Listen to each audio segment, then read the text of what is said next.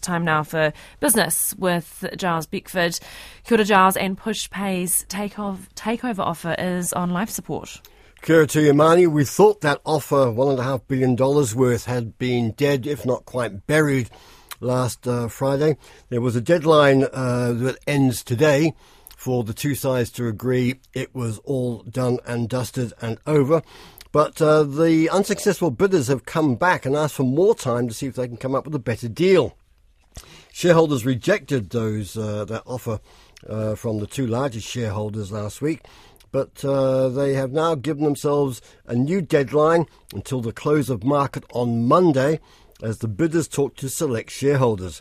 Stuart Williams, head of equities at Nikko Asset Management, which was opposed to the offer and stood up quite publicly to say so, suspect that a better offer is coming.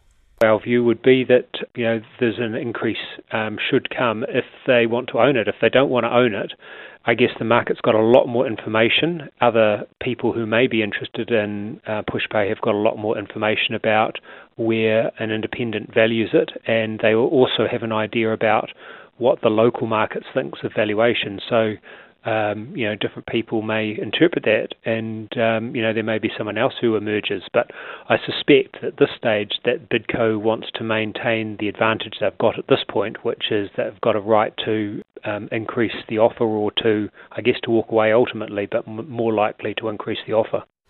Well, Stuart Williams of uh, Nikko Asset Management. He says they haven't been approached by either Pushpay or the bidders about a possible new offer, but says if they do, it would be sensible to ask them about the right price. Well, small independent power generators say they're at risk from proposed Resource Management Act reforms. The Natural and Built Environment Bill is currently going through Parliament. It would give major hydro schemes connected to the national grid a 35 year water consent. That's the current rule for all generators, big or small.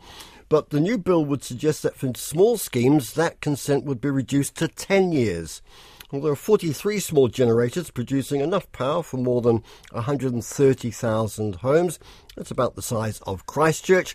They're generally in isolated areas, such as the West Coast, where they provide about two thirds of power.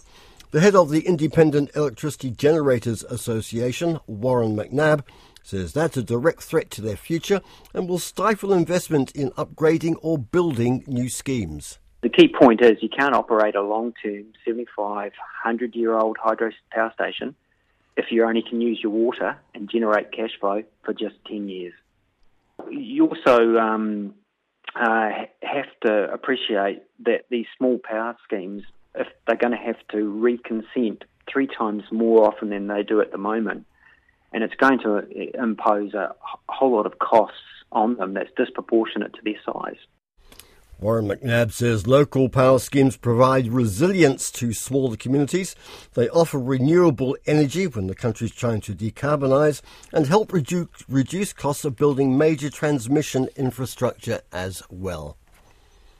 Well, Property Council says there needs to be a collective approach to solving housing market issues such as shortages, affordability, homelessness, and standards. The Property Council is holding a residential development summit this week, uh, featuring local and international exports, uh, experts on a range of topics. The Council's Chief Executive, Leonie Freeman, says the sector, which includes industry, government, iwi, and other groups, needs to work together to address critical housing shortages, especially in Auckland people are doing some fantastic work right across the whole housing continuum, but it's not joined up. And I, I think this is the one shift that we need to, to make. And it's worked overseas. You know, this collective impact approach has actually worked to solve some really complex, large scale, seemingly intractable social problems. So, yes, I'd like to see it here. Leonie Freeman says the sector needs a long term plan to address housing issues which uh, transcend the vagaries of the three year political cycle. US share markets took a sizable tumble overnight, more than 1% for the three main indices, after the head of the Federal Reserve, Jerome Powell, warned there could be further hefty rate rises if inflation data justifies it. That was interpreted to point to a 50 basis point rise at the next meeting and for rates staying higher for longer. The chief economist at the Milken Institute think tank, William Lee, says the Fed is paying the price for starting late in rate rises. Powell told us he's definitely going to be doing more depending upon how the data come in. So look at the next two weeks worth of data and look at the CPI, the employment numbers, and the retail sales. If it continues as strong as, as, as it has been in January, you betcha it's going to be all uh, full speed ahead and rates are going up. That's William Lee of the Milken Institute. Well, that's a timely segue to go into what's happening on financial markets. I'm joined by Brad Gordon of Hobson Wealth. Kia to you, Brad.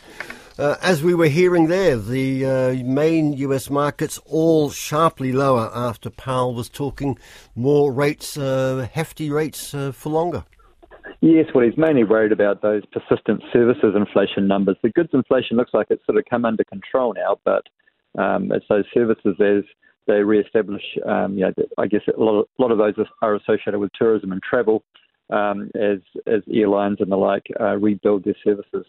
Well, so as, you, as you brokers are willing to say, uh, you know, if the US markets sneeze, we tend to catch a bit of a cold. Is that the case? Well, that, that's the big thing for markets. The yield curve has become more steeply negative, with the US two year Treasury above 5% and the 10 year Treasury actually falling overnight to 3.97%. So, yes, that's had an impact on the NZX 50 gross index. Um, it's down 55 points.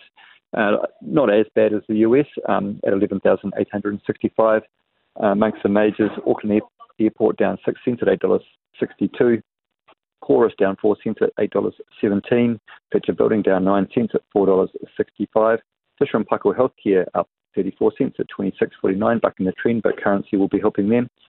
Uh, Mercury Energy down 13 cents at $6.36, Meridian down 6 cents at $5.20. Pushpay in the news with uh, the amended scheme of arrangement unchanged at $1.23. Uh, just a headline for Australia and then the currency, please. A, a, very similar story for the S&P ASX 200, currently down 52 points, or 0.7% at 7,312. Moving to the dollar, New Zealand dollar is buying 92.78 Australian cents, 61.16 US cents against the Japanese yen at 83.87, against the Great Britain pound sterling at 0.5169, and against the euro at 0.5795. The New Zealand Trade Weighted Index at 71. Interest rates, oil and gold, please. The three month bank bill rate at 5.22%, 10 year government bond rate at 4.6%. Brent crude at 83.08 US dollars and spot gold at 1,813 US dollars. Thank you very much. That's Brad Gordon from Hobson Wealth. Time for one other item of business news. Ryman Healthcare, the retirement village operator, struck a novel cut price power deal. It signed up in advance to be the sole customer of a Northland solar farm that's yet to be built. What's called a sleeved arrangement an Australian firm, Solar Bay, will build and operate the farm. It will sell the power to Mercury, which in turn will guarantee supplies to Ryman.